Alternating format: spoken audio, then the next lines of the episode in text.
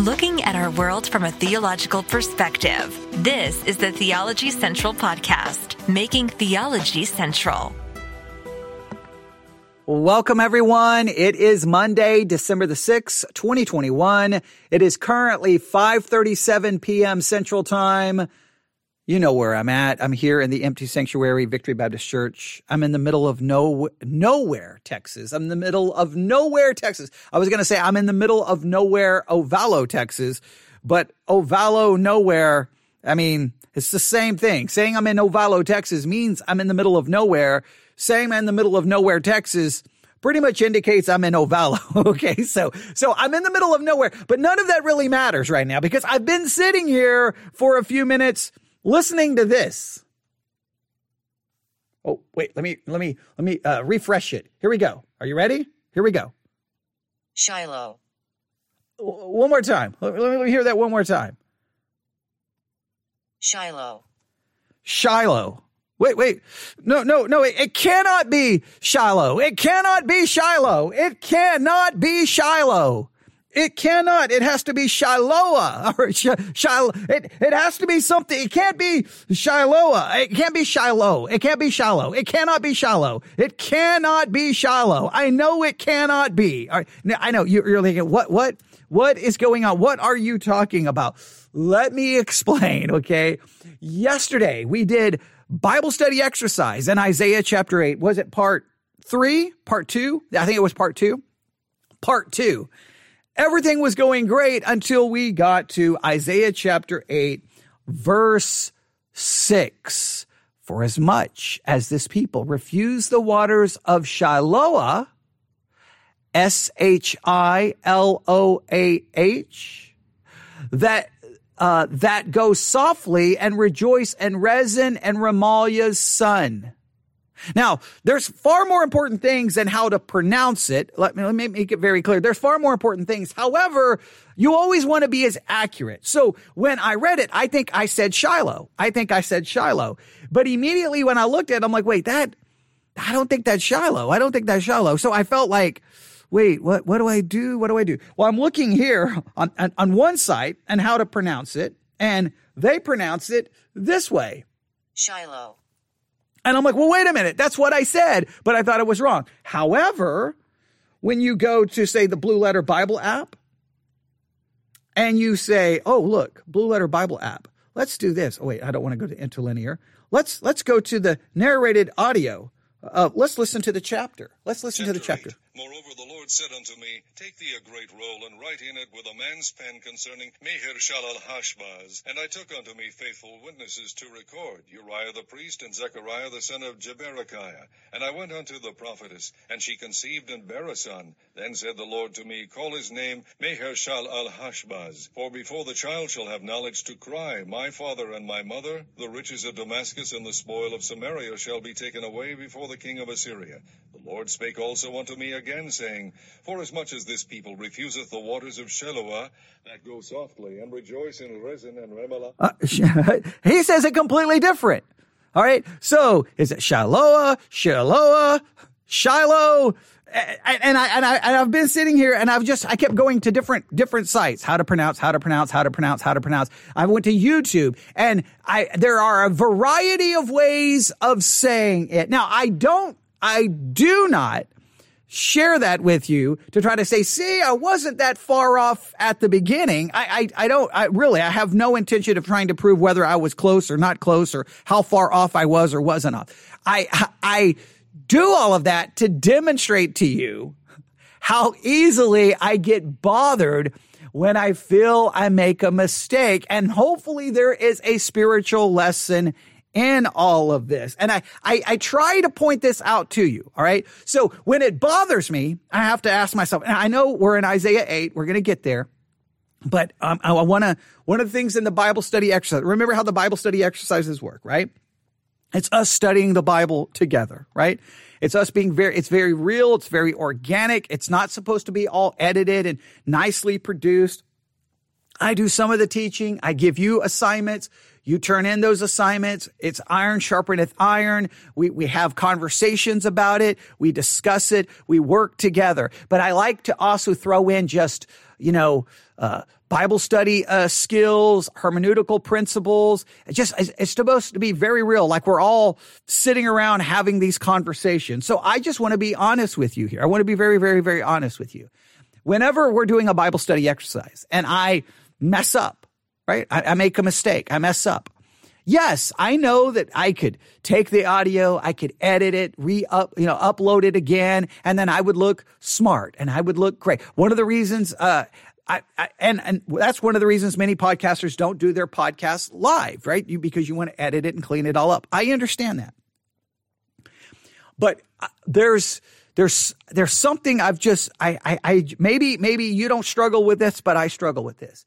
There is something about doing something. Now, I used to justify it this way. I used to justify it. Well, no, it has to be perfect because I don't want to put anything out there that doesn't bring God glory. It's got to bring God glory because I'm not going to put junk out there on the internet. I'm not going to put something that sounds pathetic and ignorant because I want God to be glorified in it. So I really emphasize that I'm doing it for God's glory. I care about God's glory. I care about something not being out there that just makes God look bad. I tried to make it about that it was all about God, but you know what I discovered over the years? It was all about me. I didn't want to look dumb. It was about me looking spiritual. It was about me looking knowledgeable. I wanted to be seen as being more knowledgeable than everyone else. I wanted to be seen as having more understanding, better doctrine, better theology. It became about me, elevating me. It took a long time to realize this because I had so wrapped it up in a robe of self-righteousness that, I'm doing this for God's glory. That's what I'm doing it for, right? Well, we've been talking about Isaiah chapter 7. And Isaiah chapter 8. And remember when Isaiah goes to Ahaz to say, hey, you can ask for a sign in the heaven, in the earth, above, below. You ask for a heaven or you ask for a sign and God is going to give you a sign because Ahaz was concerned and Isaiah's there to say, look, yes, these two kings are coming after you to take you out and to replace you, but don't worry, it's not going to happen. You can ask for a sign as for proof that this is not going to happen. And remember what Ahaz did in Isaiah chapter 7. I know I'm reviewing here, but this is important because this fits this is a very practical lesson here, right? Look, if the things in the text don't have a practical impact on our life, then all we've gained is knowledge, and then we can tell everyone how smart we are. It's supposed to have a practical impact. So here's Isaiah, or here's Ahaz, and what does he tell Isaiah? No, I don't want a sign. I refuse to take a sign because I don't want to tempt God. He tries to come across all spiritual, but the reality is he wasn't worried about tempting God. Just because we know of Ahaz's character, his sinfulness, his ungodliness, his rebellion against God in the first place, he had already wanted to make an alliance with the Assyrians. And guess what I did? I tried to wrap up that, hey, I want my podcast to be perfect. I want everything to be great. Because I'm trying to glorify God. I was trying to glorify me. So when I make a little mistake or a big mistake, messing up a word, I tend to make a big deal about it, right? My wife has said, if you would just correct it and just move on, probably nobody else gives it another thought, but it eats at me, right? It eats at me. Like I went home last night and I could not sleep all night. I just kept going, Shiloah.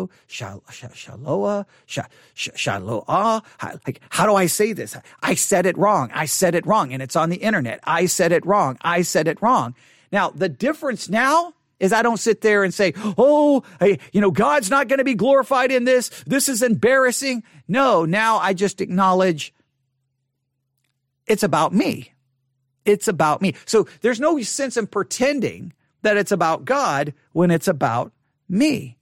And we all struggle with this.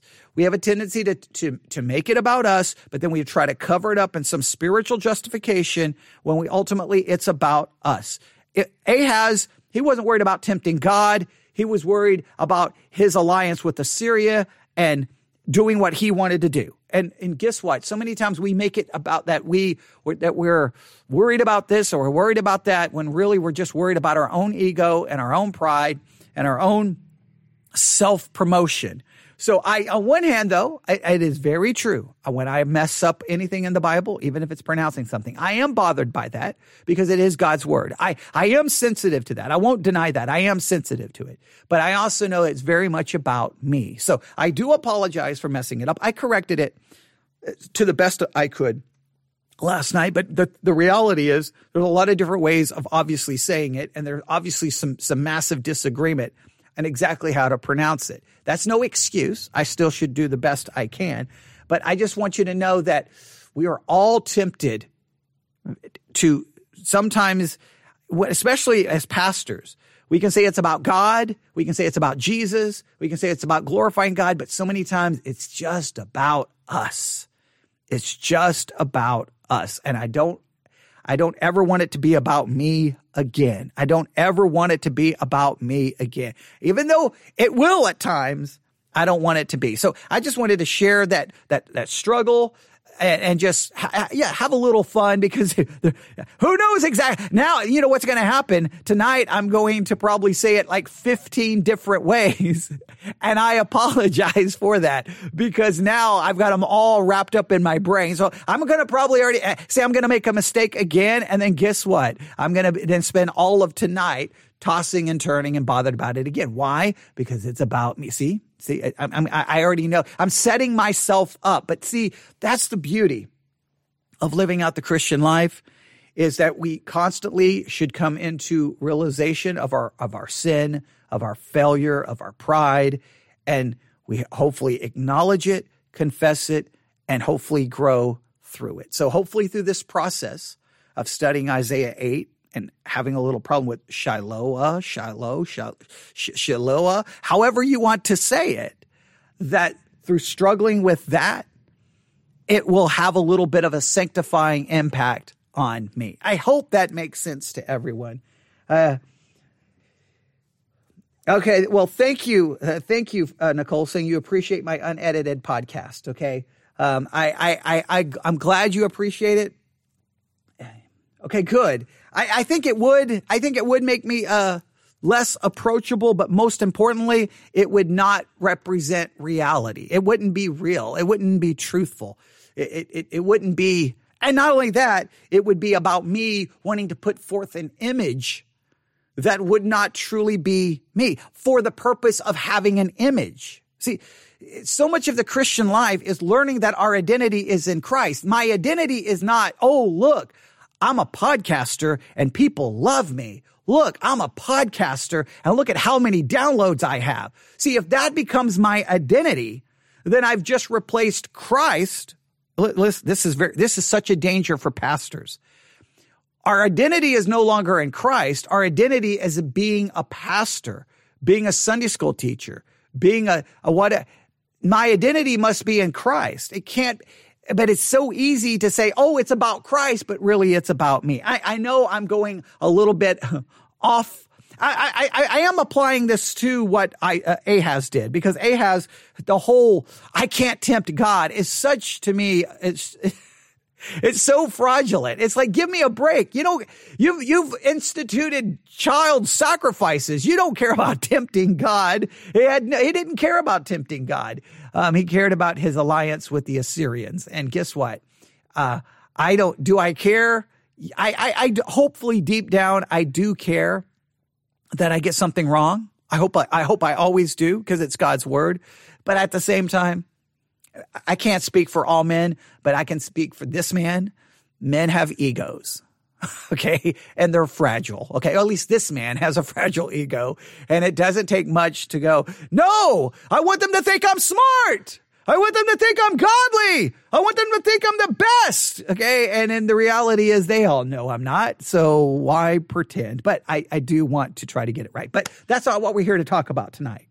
We're here to just briefly talk about two rivers.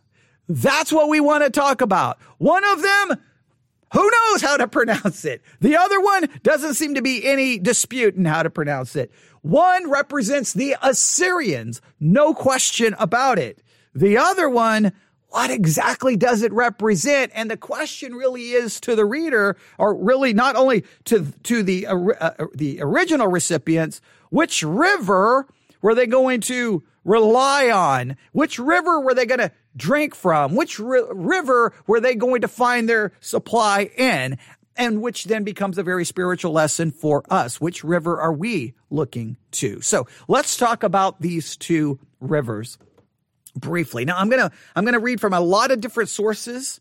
Well, first, let's just go back to Isaiah 8. We'll put this all back. Since we took 15 minutes of, I don't know if it was beneficial, but maybe it was beneficial. Maybe there's a spiritual lesson in there for someone, okay? Maybe there was, but here we go.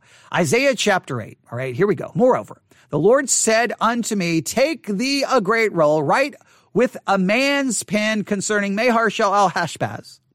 And I took unto me faithful witnesses to record, Uriah the priest, Zechariah the son of Jeberkiah, if I can get his name right today.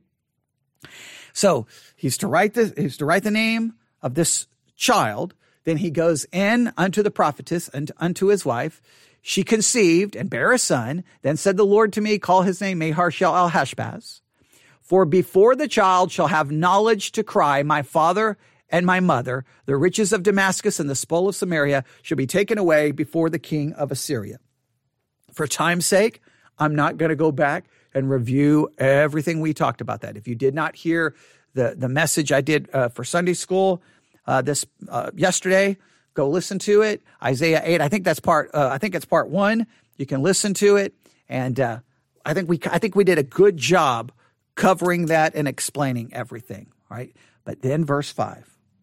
The Lord spake also unto me again, saying, this is God speaking to Isaiah. For as much as this people refuses the waters of Shiloah, that's how I'm going to say it, or Shiloah, we could do it that way as well, Shiloah, that go softly and rejoice in Rezin and Remaliah's son. Now therefore, behold, the Lord bringeth up upon them the waters of the river, strong and many, even the king of Assyria and all his glory, and he shall come up over all his channels and go over all his banks. Now, as I'm reading that, my mind's immediately going, there's so much here to cover, but I'm going to force myself, the two rivers. Now, I know we got to identify the people. What people there? Remember, I already gave you assignments yesterday if you've been working on them, but I'm just going to focus on the two rivers part, all right? The one river, the one that's called the river, we think that's the Euphrates. So I'm going to focus on the first one first, Shiloah. We're going to focus on that and hopefully try to see what we're going to look at what a lot of the different commentaries have to say about this to try to figure out the significance of it. All right. I'm going to start because it just happens to be here on the table and I didn't realize it was here, but it's here. It's A Walk with the Word by Warren W. Wiersbe. I've had this book forever, all right? It's a devotional commentary. What that means is it doesn't go very much in depth, very simple, very straightforward, kind of offering devotional thoughts from the text. So he calls this two rivers, this section, and so we're going to read what he has to say. All right. The lengthy name in verse 1, all right, Maher-shalal-hash-baz, means speed to the spoil, hasten to the booty.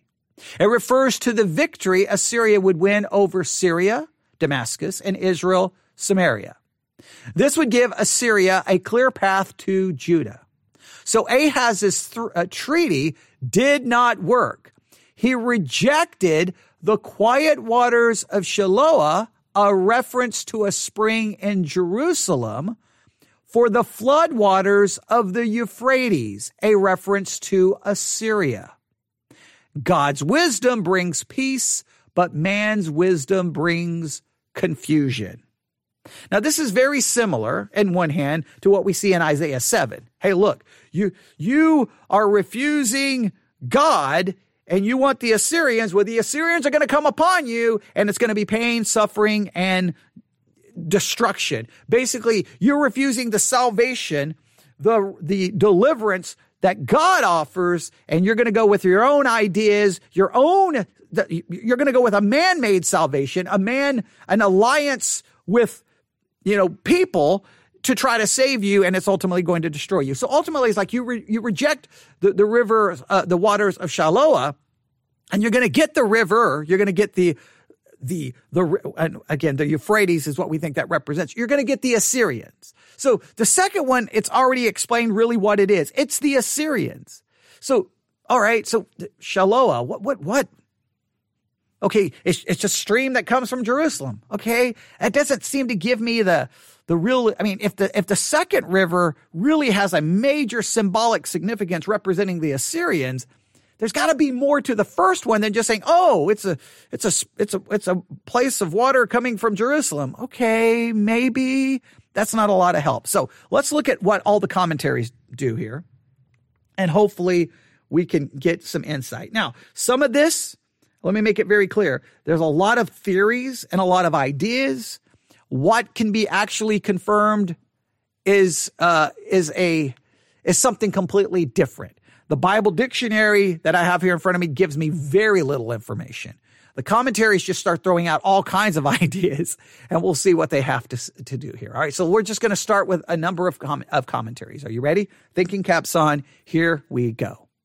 For as much as this people refuseth the waters of Shiloah. Now, grammatically, the words "this people" might seem to refer to Judah, and suggests the thought that the tyranny of Ahaz had made him so unpopular that his subjects welcomed the invaders.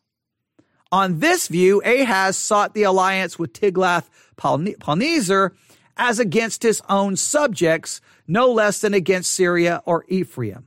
Now, this is trying to identify who the people are. They're saying the people here could refer to Judah, all right? So that the people themselves refuse the waters of Shiloah. But so if the people, I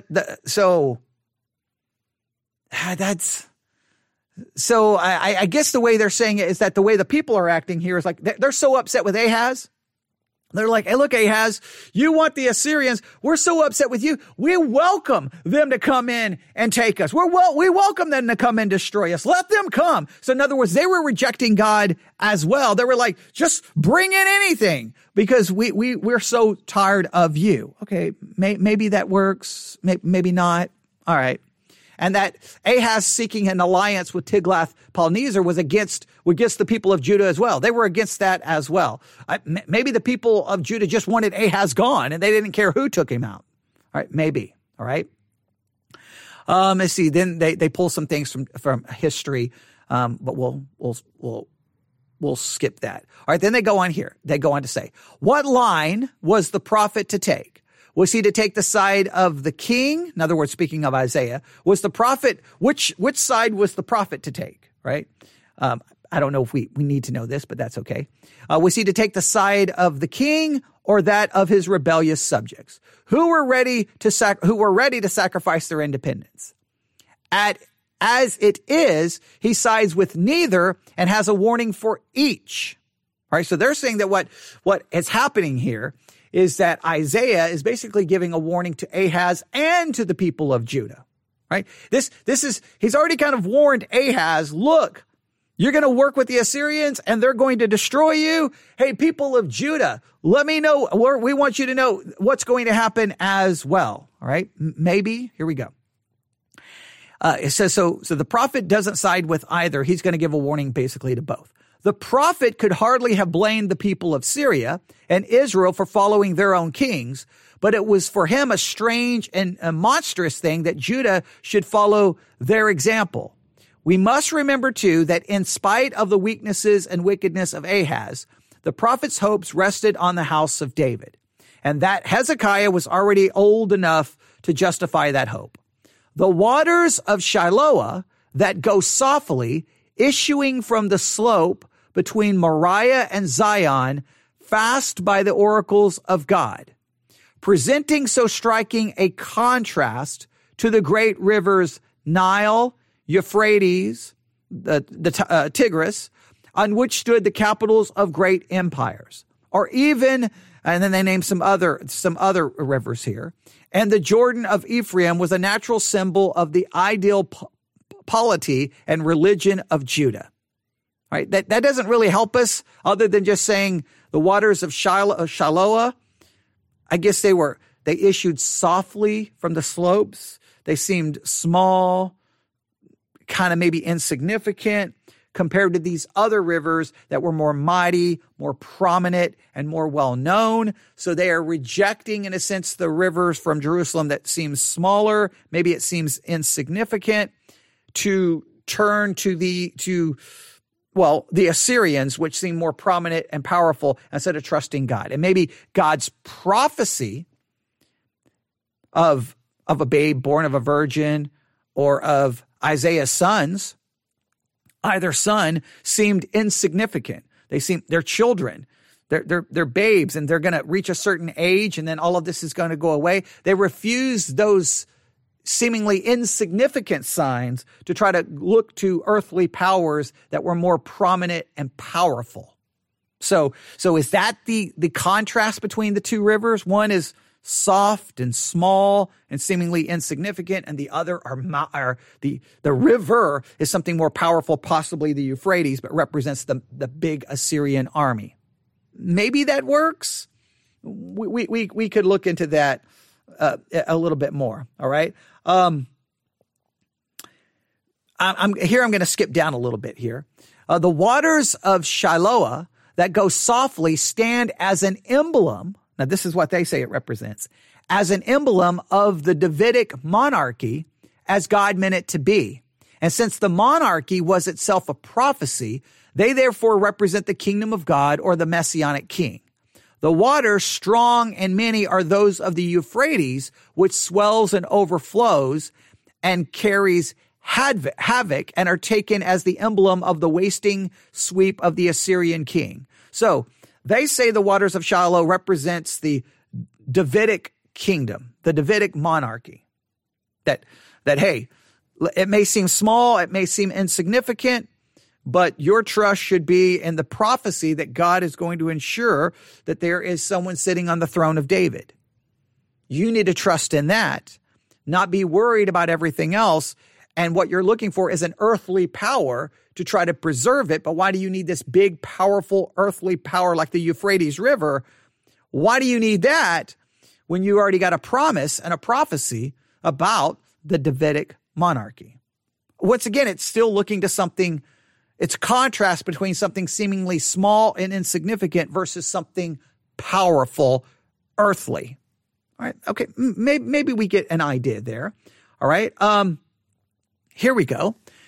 This one goes in a little bit deeper. And I know we still could be trying to identify who the people are. Is it Judah? Is it Israel?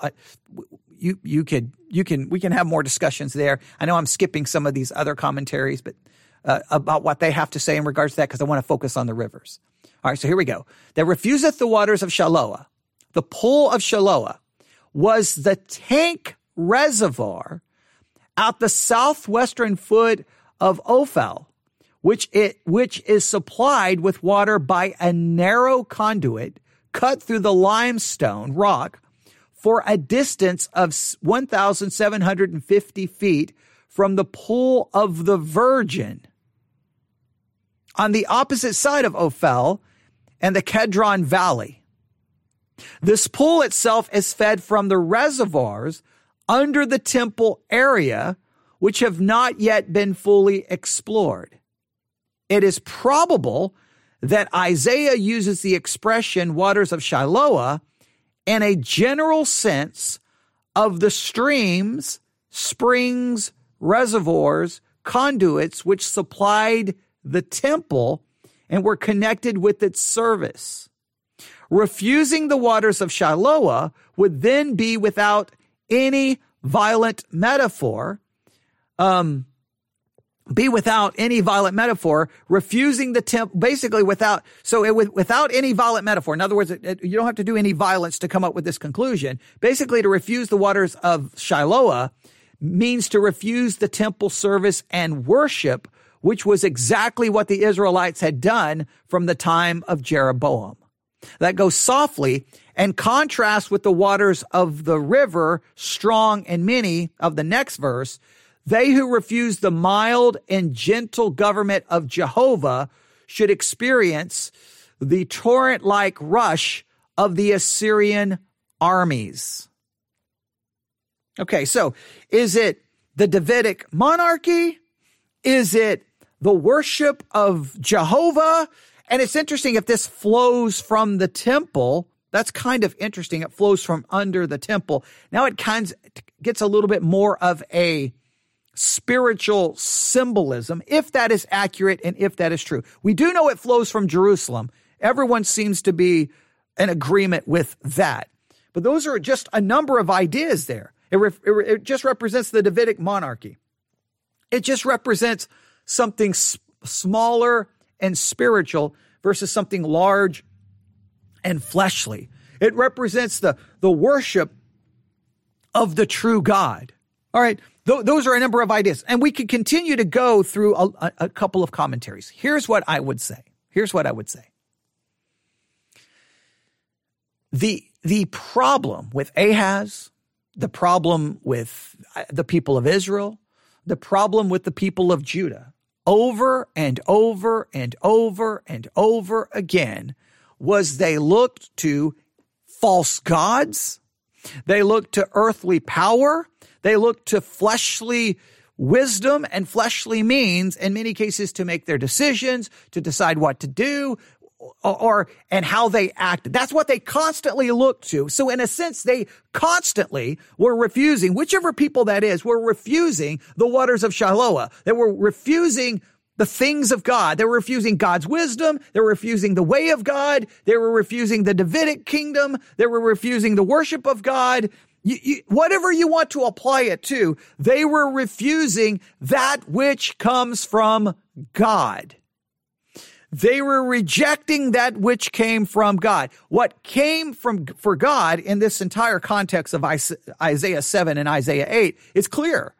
Isaiah's prophecies, which may seem hard to understand, which may have seemed confusing. Why do you keep pointing to children?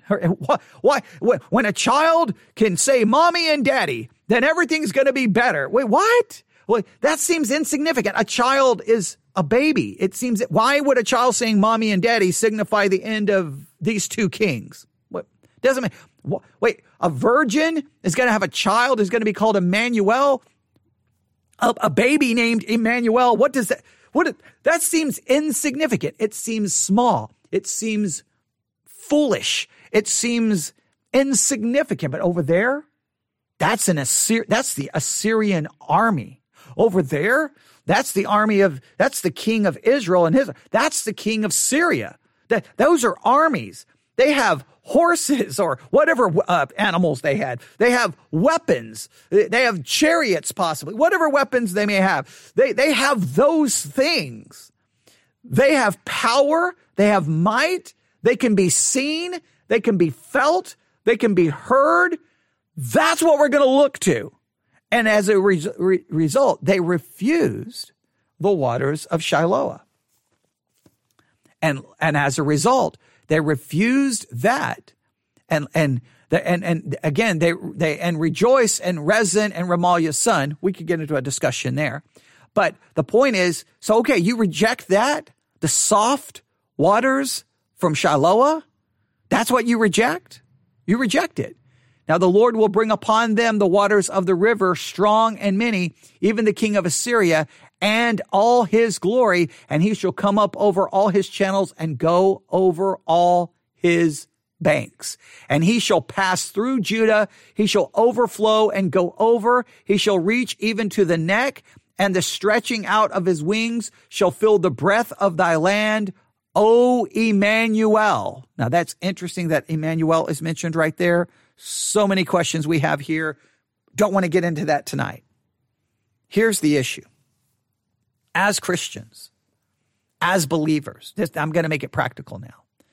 We constantly find ourselves in these situations where we look to the world or to the flesh or to what seems powerful or what seems strong. We look to the world's wisdom, the world's strength, the world's power. We look to worldly ideas. We look to worldly solutions instead of accepting the soft waters of Shiloah, which may be God's promises, God's word, God's wisdom, God's ways, which may seem insignificant, which may seem small, which may seem foolish. But that is what we must hold to, turn to, rely on.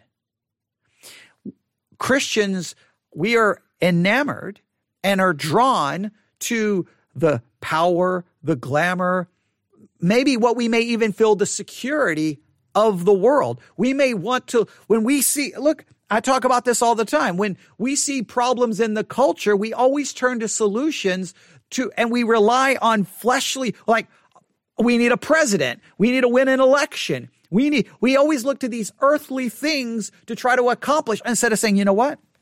I'm going to trust in God's word and I'm going to proclaim God's word.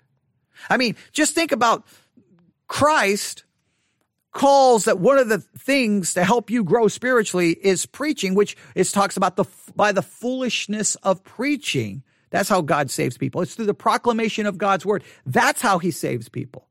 That we are called the Great Commission to go and teach, baptize, and teach and disciple. That may seem foolish. It means that, well, what is that going to accomplish? What is that going to do? They are facing an actual, real historical situation where there are real armies that are seeking to destroy. There are real armies that's going to be a threat. They may refuse whichever army they may refuse, whichever side they may take. They're looking to earthly armies and solutions, earthly wisdom, instead of relying on the spiritual, that which flows from God, that which flows from the worship of God. We've all done this. We all look to, whatever the issues are, we always typically look for solutions that are not spiritual and are not godly. And but we may try to cover up our refusing the godly way with a fake spirituality. But in many cases, we like, well, that's the little streams of Shiloah. That seems insignificant. That prayer, fasting, that's not going to do anything. Scripture, memorize scripture, read scripture, study scripture, love our enemy, turn the other cheek. Like these things seem foolish. That's the wisdom of God, which seems ridiculous. Preaching, teaching. I think we are constantly stuck. What are we going to rely on? What are we going to turn to? Which river are you, in a sense, going to drink from? Which river are you going to rely on for your supply? The river of Shiloah or the mighty Euphrates? Well, sometimes we look to the very thing that ultimately destroys us spiritually. Sometimes we look to the very thing that does not help us spiritually. It actually undermines our spirituality, destroys us spiritually, and we find ourselves then broken, laying on the side of the road because we turn to the wrong solution. Which river? Shiloah or basically the Euphrates? In their case, Shiloah basically is God. That's flowing from the temple. That's if it flows from the temple, even if it doesn't flow from the temple, it comes from Jerusalem. That we are dogmatic on, all right? Because some of these things, it's hard to verify, especially because one source mentions it, another source doesn't mention it. So you don't want to be dogmatic, but clearly comes from Jerusalem, right? So there we could say, okay, definitely represents coming from God, but it seems maybe insignificant, soft, calm. But there's a mighty river over there. Well, I want the mighty river. I want the mighty river. Just remember when Abram and Lot separated? Lot picked what looked, well, it looked the smarter thing to do. Bigger, more, it looked like there was going to be the better land. Everything was going to be bigger. It was going to have more resources. And next thing you know, we find him sadly, drunk, sleeping with his own daughters. That's where Lot ultimately ends up. And I'm not saying that, well, I mean, you could argue he picked what appeared to be bigger and better, and it ended up worse spiritually. A lot of times we may pick what is bigger or better, but it may not be best for us spiritually. We got to look for where are, in a sense, the waters of Shiloah. I think that's exactly how the text reads. I'm going to read it again one more time. Verse 6. For as much as this people refuseth the waters of Shiloah that go softly. Now, we could talk about why are they rejoicing in Rezin and Remaliah's son. We could talk a little bit about that. Well, what's going on here? What are they looking for, right? What are they looking to? Because I think that's very, very important. And yeah, I mean, it looks like that this almost looks like what is happening here. And I think one of the commentaries point this out, that what the people are basically doing, hey, they're not even worried about God, that the people themselves. I think this almost has to be the people of Judah, that they're like, hey, look, we're not even worried about the water from God. Bring on Syria, bring on Israel. Let them come in. Let them get rid of Ahaz. Get rid of him. They just, because they don't like Ahaz. They're rejoicing in these people who are threatening Ahaz because they're tired of Ahaz. And it's almost like Isaiah is warning the people, hey, look, you're no better than Ahaz. Ahaz is rejecting me. You're rejecting God. You just want a solution to everybody wants a solution. Ahaz wants a solution.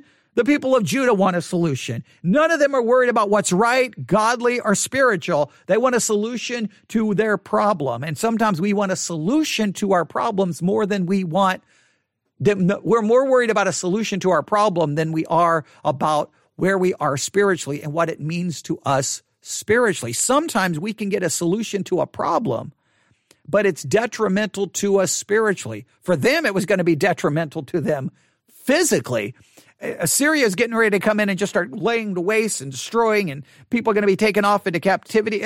Bad things are getting ready to happen. But I think sometimes we look, and I really want you to think about this concept. Do you want solutions more than you want what's best for your faith and best for you spiritually?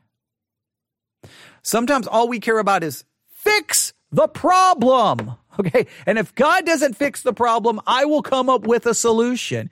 But is the solution best for you spiritually? Is it the waters of Shiloah, or is it the Euphrates and the Assyrians? There's plenty of times in my spiritual life that I'm looking for a solution. I'm not looking for what's best for me spiritually. I want the problem fixed. I want it to go away. Something to consider, something to consider. I've already gone further into this than I wanted to, but I just really wanted to and I want to read more of the commentaries, but I've thrown out some of the idea. All of them, even though they kind of offer different perspectives, they're all saying something similar. So instead of being dogmatic, we can clearly say the waters of Shiloah represents that which flows from God, which may appear to be small, insignificant, it's quiet, it's slow, versus this powerful, mighty river, the Euphrates, which is the Assyrians. It has clear ramifications for the historical context, but it has clear spiritual ramifications for your life and for my life. And I could try to unpack them a little bit more. I could do a little bit more of maybe articulating them a little better, but I actually don't want to, because I want you to take the concept and now that's the whole idea is for the Bible study exercise, for you to live with it and you think about it and how does it apply to you? Let me know. What do you think? Now, don't ignore the historical application. Make sure that the application we apply to us is consistent with it. So it'll be just make sure we're consistent, but I want you to spend some time applying this concept. If you think about it in a roundabout way, and I know this is not perfect, but I'll end with this. Every December, especially in the culture in which we live today, and part of the reason is because Christmas was declared a federal holiday. I've said it forever. The worst thing to ever happen was Christmas being declared a federal holiday. Worst thing from a spiritual perspective. It's great for the culture, for the economy, for businesses, for you getting time off from work. That's all wonderful. Trust me, I loved my time off from work. And the military, they always worked it out that we get like the week of Christmas off or the week of New Year's off. And you get that entire week off. It was always awesome, great, wonderful. All right, so I'm by no means complaining because I love time off from work.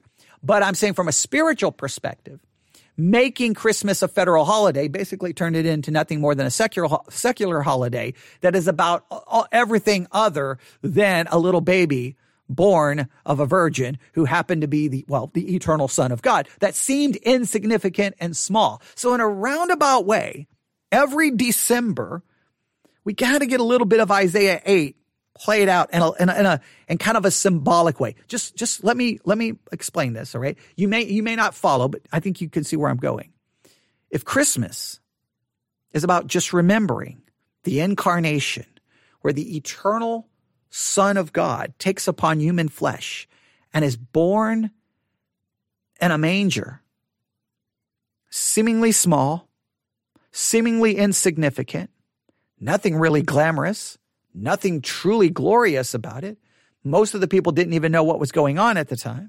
Some were given privilege of understanding what was happening, but it seems small. It's the waters of Shiloah versus, right? Now, so that's what we're supposed to remember. That's what we're supposed to celebrate. But in contrast to that, boom! We have lights, we have gifts, we have a never-ending hours and hours and hours and hours of Hallmark Christmas movies that never seem to end, okay? And I say that because my daughter has some weird problem with, she's obsessed and addicted to Hallmark Christmas movies. She's watching those things in June and July and August. I think she, that's all she watches. She's got a problem. We're seeking counseling for her. Yeah, it's a problem. Okay. I'll walk into the living room. My wife is watching. I'm like, what in the world? I cannot stand just hearing the everything about Hallmark Christmas movies make me want to just take a fork and stab it in the side of my head. And no offense if you love them, but the point is we've got all of this stuff. And it's big, it's loud, it's bright, it's fun, it's celebration, it's wonderful, it's time with family, there's stockings, there's a tree, it's everything, it's big. And what gets lost, in a sense, is the waters of Shiloah. Now, I'm not saying you have to give all of that up. I'm not going for some legalistic, don't do anything, avoid everything. Just sit in your house and don't even smile during December. I'm not saying, you got to go out there. No, I hate this all. I'm not telling you to become the Grinch that stole Christmas. I'm not telling you to do that. I'm just saying that in a really kind of symbolic way, it's a little bit of the same thing. We turn to these other things that are bigger. Now, and obviously in this case, Christmas doesn't sweep into your country and kidnap you and destroy everything like Assyrians did. So it's not a perfect illustration, but in just a small way, here's this big, loud, bright thing that we turn to that ultimately never truly satisfies. In many cases, it satisfies when you're a kid. When you get older, you usually find sometimes becoming more discouraged, despondent, depressed. Just go back to the waters of Shiloah. Just go back to the things that flow from God, to Christ, to the Emmanuel, That's where we find your peace. That's where we find salvation. That's where our hope is. That's where our supply is. That's where joy is. Now, one more assignment for this week.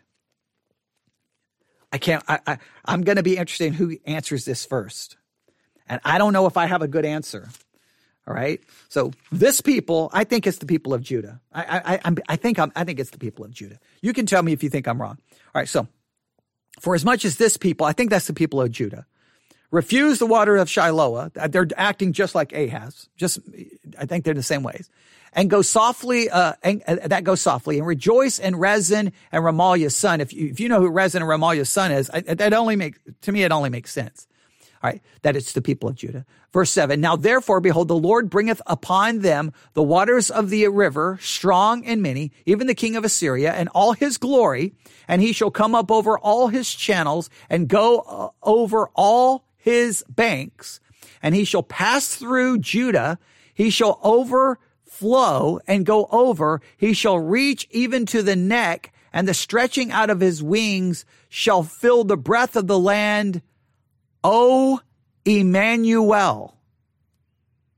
What, the land is Emmanuel? Is that, why are they using O Emmanuel? What is this? Why is that being used? It just seems weird. The last time we saw Emmanuel, that's the baby. Now, wait, why is Emmanuel being used here? Like, what is this? What's going on there? Whoever has an answer, email it to me, newsif@yahoo.com, newsif@yahoo.com. And look, if you don't have an answer, just summarize all the answers you find in every commentary you look up, all right? Emmanuel, what is going on there? What is going on there, Emmanuel, all right? So there you have it. There you have it. Oh, there's so much more I want to say. I hope that was beneficial. I hope. I do. I hope. Yeah. Now I feel like, well, did I do that the right way? I don't know if I did that the right way. Maybe I did. Maybe I should have just read the commentary. I shouldn't have read that part about the people, but I think that I wanted you to at least hear how some of the commentaries think it's referring to, maybe Judah, maybe Israel. I think it's Judah. But the main thing is just those two rivers. The two rivers. Shiloah. That's how I'm going to say it. And Euphrates. One is clearly the Assyrians. The other one is, I think, that which flows from God, which seemingly small and maybe seemingly insignificant as compared to the mighty river. That's what I'm emphasizing. All the commentaries you saw, we didn't even read half the commentaries I have here, but I just wanted to give you a couple because I didn't want to do all the work for you because, well, then I would cheat you of some spending time in God's Word, which is what I think is most important, especially now, considering the world in which we find ourselves. All right. There you have it. Email me, newsif@yahoo.com. Newsif@yahoo.com. That's newsif@yahoo.com. Thank you, Nicole, for participating. I always appreciate when someone's listening and participates. And I think I'm going to stop there. I'm going to go home. I think that's what I'm going to do. So everyone have a wonderful, wonderful night. And I probably won't be here tomorrow. And then Wednesday, I never know how Wednesdays are going to go, but something will happen Wednesday. Something will happen. And hopefully whatever we do Wednesday, you will benefit from it. And if you have any questions or anything you want me to talk about or study, always email me. There's so many things we did not get to this evening, and I apologize to that, but we will try to make it we'll try to make up for it on Wednesday. Everyone have a great night, a great week of study. God bless.